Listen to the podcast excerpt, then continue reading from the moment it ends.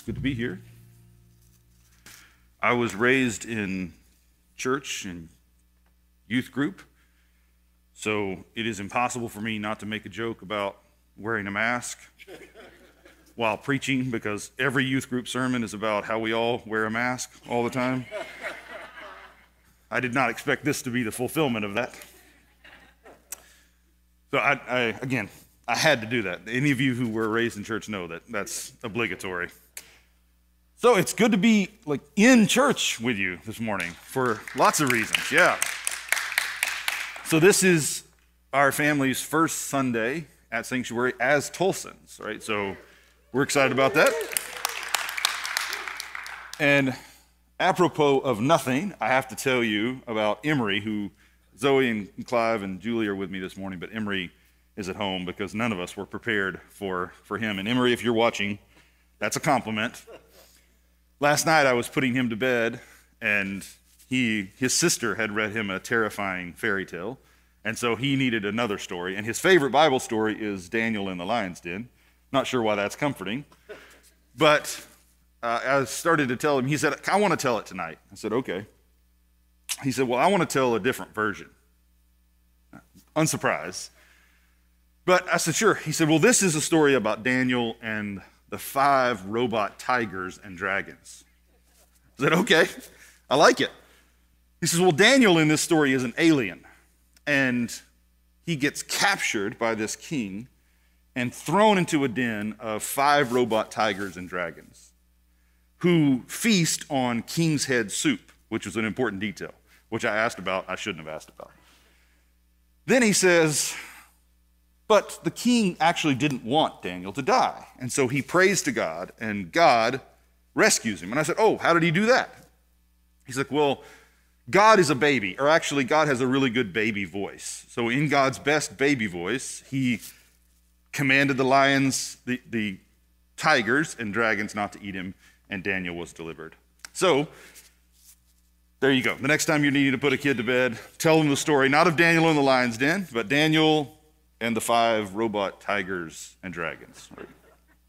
Like I said, apropos of nothing, but it seemed like an important story to share. So it's good to be here, really. And I'm excited about hopefully us beginning to move out of the season we've been in into something new. I mean, uh, it, as Bishop was saying earlier, we don't want to be unwise, we don't want to be rash. Who knows what is ahead of us, but hopefully this season is beginning to shift and that we can wisely and carefully make that transition. Especially since we're new to Tulsa and I'm ready to find out about our, our new place and start the new season of our life. So thank you for all those who've reached out already and helped and welcomed us. So I, I appreciate it. And I look forward to the day when we can actually you know, get together.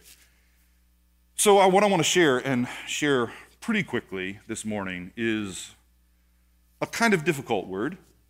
It's certainly not you know, ideal for a setting like this. I mean, our, it's, it's a celebratory moment, right? I mean, this is a moment of joy. We're back together in some sense. But I really feel pressed to, to share about the ways in which we should and shouldn't think about God helping us through times like these, and any time, really. The the collect for the day, the prayer that we begin the liturgy with, asks God to make it so that the church can show forth your power. Grant your church, O merciful God, that we may show forth your power. And the psalm that we just heard declares that God will fulfill his purpose for us, that God will bring it to pass. He will keep us safe he will bring about our salvation by his right hand, and he will fulfill his purpose for us. This is really hard to do, by the way, so I'm going to fidget with my mask a lot. Sorry about that. Um, I hope you don't have to ever do this because this is really terribly uncomfortable. Um, but maybe, maybe it's important detail of the sermon anyway. So the psalm promises us that God is with us and that God will help us, that God will fulfill his purpose. And the collect, as I said, is a prayer for God to help us show forth his power in the world. But I think it's incredibly easy for us to hear that in ways that are magical, in ways that expect God's help to come in spite of us, apart from us, without us having to take responsibility. Gregory of Nyssa, who's an early church father, bishop, talks about the Christian life as a movement from Proverbs through Ecclesiastes into Song of Songs. And he says that Christian life begins in Proverbs with a kind of simple faith. God is good, God takes care of those who love him, those who are faithful are rewarded, blessing comes to those who are obedient, and cursing comes to those who are disobedient. And that the life of faith for all of us, as it should, begins with those kinds of childlike simplicities. God is good, the faithful are rewarded, the wicked are punished, and life is what you make of it. Right? But he says that's, that's only the beginning of the Christian life. That is the, the shape the faith has if you're a child. But as you continue to grow, he says, in your faith, you will inevitably come into a season of purging, a season in which all the things you thought you knew are broken off of you. All the things you thought you knew about God, all the things you thought you knew about yourself, all the things you thought you knew about the way the world works. And he says there is no way to maturity without passing through the wilderness of purgation, the wilderness of Ecclesiastes, in which you say, wait a minute, life does not work like I thought it worked. The, the wealthy are sometimes wealthy in spite of their disobedience. And the poor sometimes are poor in spite of their faithfulness. And there is no straight line from loving God to enjoying life, loving God and being blessed, loving God and having protection, loving God and avoiding evils. It just, life happens to all of us. And the righteous are no more protected from sin and the brokenness of the world than the unrighteous are. And the righteous don't have better lives than the lives of anyone else. And Gregory says, again, this is 1600 years ago, that we have to come to terms with that if we're going to mature. That when we were children, we thought as children, but when we are adults, we have to put that away and come to terms with the fact that there are some things God is not going to save us from. And we heard, as Bishop said, the story about people I know who, I mean, we used to live in Cleveland. I know this church. I've been to this church. I've spoken at this church. I know several of the people who died. They were in church like we are now, worshiping, praying, not because they were flippant, not because they were negligent, they felt this is the moment to, to step into prayer. This is the moment to begin to live and practice our faith as Christians. And they got sick, and many of them were hospitalized, and six of them died. And it's, it's hard, it's a hard truth to come to terms with, perhaps especially in Tulsa, the, the city of faith, that there are things God will not protect you from and that He will not give you a different life from the life that everybody else lives. Christians are not safer, they're not happier, they don't have more meaningful lives than anybody else. We experience life differently because of our trust in God, but we don't experience a different life. And Gregory says if you make it through Ecclesiastes, you can open out into Song of Songs, where you have this intimacy with God that is not child, childish. It's childlike, but it's not childish. And you have an, an understanding of this is the way the world is, and we're with God anyway. Right? That there are going to be things that happen to us, but nothing that happens to us can separate us from God. And this is how Romans 8 works. Romans 8 tells you that all of these terrible things are going to test you and try you, but know that the Spirit intercedes for you God works all things for your good, and nothing can separate you from Christ. So all these things are going to happen just, just as they happen to everyone else. But know the Spirit intercedes for you. God works all things for your good. Nothing can separate you. So let's come back to this psalm, this promise that God will fulfill his purpose. How is that going to happen? And what I want to stress this morning in just my last few minutes is it will happen as you live it and no other way. It won't happen if you wait for it to happen. It won't happen until you stop waiting for it to happen and you live it, until it is embodied in your life.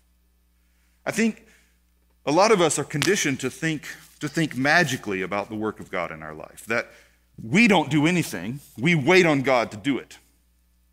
Right? And, and there's, that's, there's a half truth there. There's a way in which part of the life of faith is learning to stand still and see the glory of the Lord. But here's the difference between magical thinking and faithful thinking magical thinking is God will save me from having to be responsible. Faithful thinking is God will make it so that I can be responsible for what happens to me and what happens to people around me. Magical thinking is this is too much for me, I can't do it. God will save me from having to do it. Faithful thinking is this is too much for me, God will empower me to do what I couldn't have done apart from His grace. Magical thinking makes it so that we are shifting responsibility. We are always turning it away to someone else. And that turns us into people who are blaming others for what goes wrong, who are deceived about the nature of reality itself, who are out of touch with ourselves. But faithful thinking brings us into touch with ourselves, lets us face reality for what it is. And instead of blaming others, we can hold to God in the midst of it and say, in spite of everything, nothing can separate me from God. So, in the other readings for the day, it's, it's striking. The psalm promises that God will fulfill his purpose, but the other readings for the day point to the ways in, in which that happens. In the gospel that we heard, Jesus tells Peter, You're the rock, I'm going to build my church on you. I'm going to give you the keys of the kingdom, I'm going to give you power. And what you bind will be bound, what you loose will be loosed. But then there's a detail right at the end of that passage that we almost always miss. Right after Jesus tells Peter this, I'm going to give you the keys of the kingdom. What you bind will be bound, what you loose will be loosed. He says, Do not tell anyone that I'm the Messiah. So that the first sign of God entrusting you with power is He requires restraint. He requires you to be able to hold it in, to not assert yourself in the wrong ways, to not be rash about the authority that God has given you. I think if I can be so bold, I have a long history with Sanctuary, and now I live here, so it's going to be harder for you to get rid of me. But I, I see so much of this from so many Christians who are so rash about their rights, not just around COVID and mask wearing, just in general. So angry and so forceful about what they know to be true no one who's a Republican can be a Christian, I've heard them say. No one who, who's a Democrat can be a Christian, I've heard them say. No one who votes for a candidate who supports abortion can be a Christian, I've heard them say. And it's all a sign of a lack of restraint. Having a truth and not being able to keep yourself from forcing it on other people is a sign that you don't have the truth. I, am going to say that again. Having a truth that you can't keep from forcing on other people is a sign you don't have the truth. Because when you are violent with something, it's a sign that the spirit that's moving you is not the spirit of the Creator. It's not the spirit of Jesus. It's really quiet in here now. It was already awkward. It's going to get even more awkward before, before it gets better. I am hurrying, though. Jesus says, You have the keys of the kingdom, but I can't trust you to use these keys rightly if you don't know how to restrain yourself. The fruit of the Spirit is love that manifests itself in self control. So many of us have imagined that if we're filled up with the Spirit, we'll be so bold that we'll say everything that comes to our minds every time it comes to our minds, no matter what the cost is. That's not boldness, that's rashness. That's, that's, a, that's a spirit of hatefulness, a spirit that's out of control. Think about how many times in Jesus' life he just doesn't say anything. In the face of his accusers, he doesn't say anything. And so much the, the mark of a truly faithful Christian life is, first of all, the ability not to say something. And Dietrich Bonhoeffer says this in his book, Life Together. He says, the first gift and the most important work anyone, the first gift God gives and the most important work anyone does in community is learn to hold their tongue. You want to live in community with people? Restrain yourself. And the more you really understand the truth, the more you will find you are capable of restraining yourself. Another text is the text in Exodus 1 of Shiphrah and Puah, who are the midwives who disobey Pharaoh's orders. Pharaoh says to the midwives, whenever a Hebrew woman is giving birth, on the birthing stool, you can Google that later. On the birthing stool, if it's a male, kill it, and if it's a female, let it live. And Shiphrah and Puah, who have been entrusted by the Pharaoh to be the midwives for Israel, they disobey him. And they help these Hebrew women on their birthing stools to give birth to the male babies and they hide them. And when Pharaoh calls them to account, they cleverly deceive him, which is a, a way of the Bible telling you that Pharaoh's not that bright.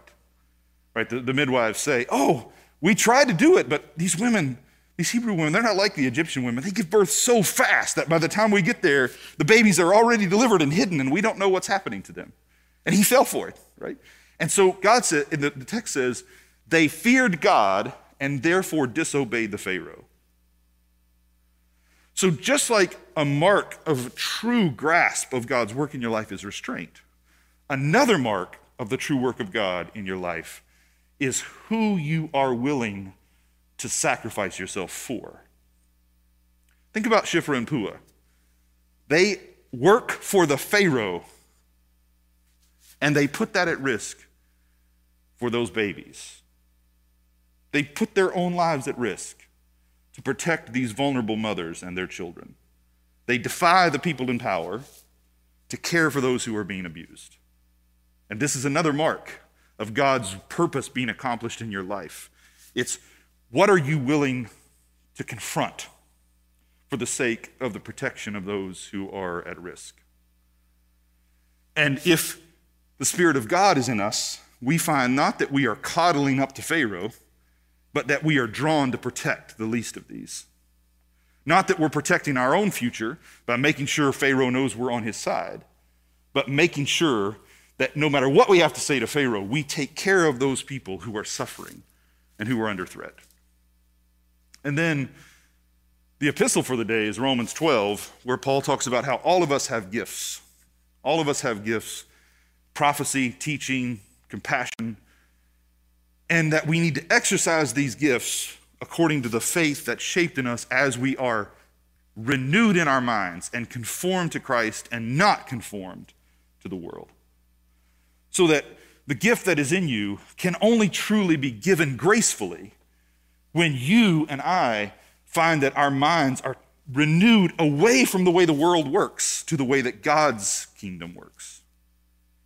And this is what we see Jesus calling the disciples to do. This is what we see Shiphrah and Puah embodying in that they are not doing what common sense says you should do. They are following the leading of the Spirit, not what would make sense under the way the world works. And so, what does this have to do with how God helps us? Etty Hillesum was a Dutch Jewish woman who kept a diary in the days right before the Holocaust, and she ends up dying in the Shoah. And she knows that she's going to be arrested. And in her diary, you can see her, her entries about the things that are happening, happening in Holland, what's going to happen to her. She can see it coming. And on Sunday, July the 12th, 1942, she writes what would become her most famous journal entry. This is just a, sh- a short time before she gets arrested and taken to the prison camps.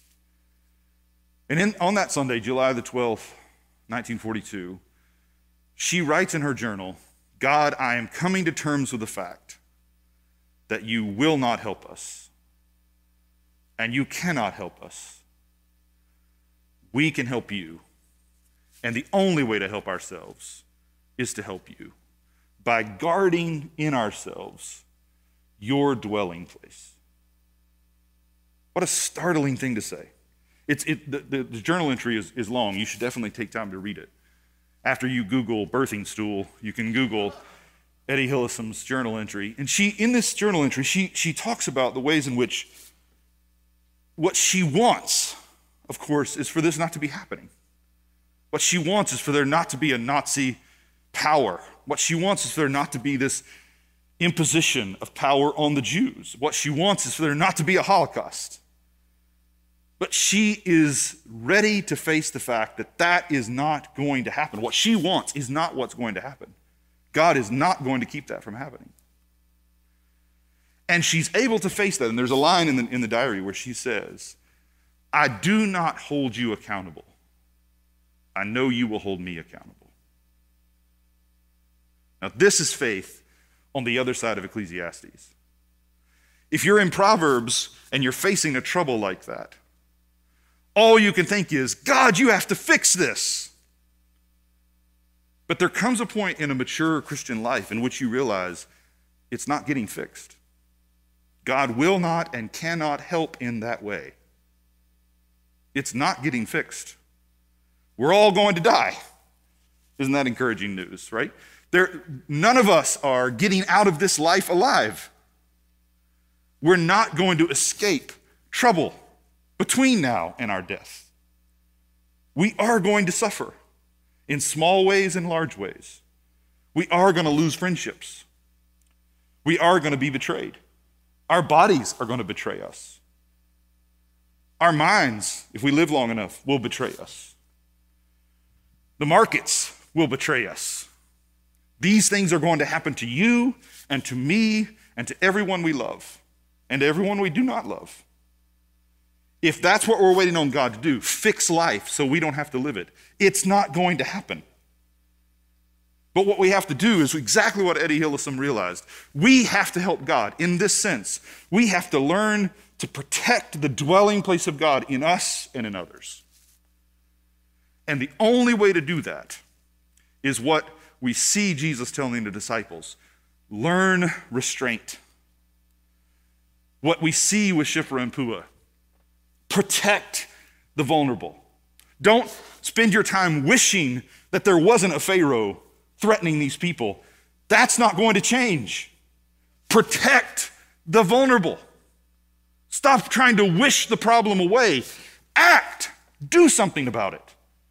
Take responsibility and assume and know and trust that as you take responsibility, that will be God fulfilling his purpose in you. Because the work of God in the world always looks like the work of the people of God in the world. What is God doing in the world? What you're doing and what I'm doing. And every generation is blessed insofar as the people of God take responsibility to do God's work in the world. And every generation is cursed insofar as the people of God refuse to take responsibility to do God's work in the world. God will not work in this time, in this city, in your life or mine, if we don't take responsibility to do it. We have to step up. And we can only do that if we step out of Proverbs through Ecclesiastes into intimacy with God, and we say, like Etty Hillesum said, God, I know you're not going to help me in the way that I wanted you to help me, but I know I can help you. I know I can serve you by protecting your dwelling place in all of these people around me. So, my challenge to you today is as we leave today and we go back out into that world that's shot through right now with so much fear and so much anger and so much division, learn restraint, protect the vulnerable, give up Proverbs, and move into the intimacy with God in which you realize God's work in the world is what you say and what you do and what you don't say and what you don't do. That is God's action all of those people around you that you're going to meet this coming week. You are the presence of God to them. Help them come aware of that. Help them come aware of the ways in which God's dwelling place is in their heart. Let me pray for you. God, you are good to us. You withhold no good thing from any of us. You answer every prayer we pray in ways we could not even think to ask for. But you don't always give us what we think we want because we don't know what to want. And God, there is a part of all of us, certainly a part of me, that just wants the world to be right. And I think we should want the world to be right. But what we need now, what I need now, is the boldness to say, God, you're not going to change this. So help me to live as a changed person in the midst of this unchanged world. Help me to bring the kind of change that can be brought and needs to be brought by being faithful to you and helping you to the last. I pray this in Christ's name for all of us. Amen.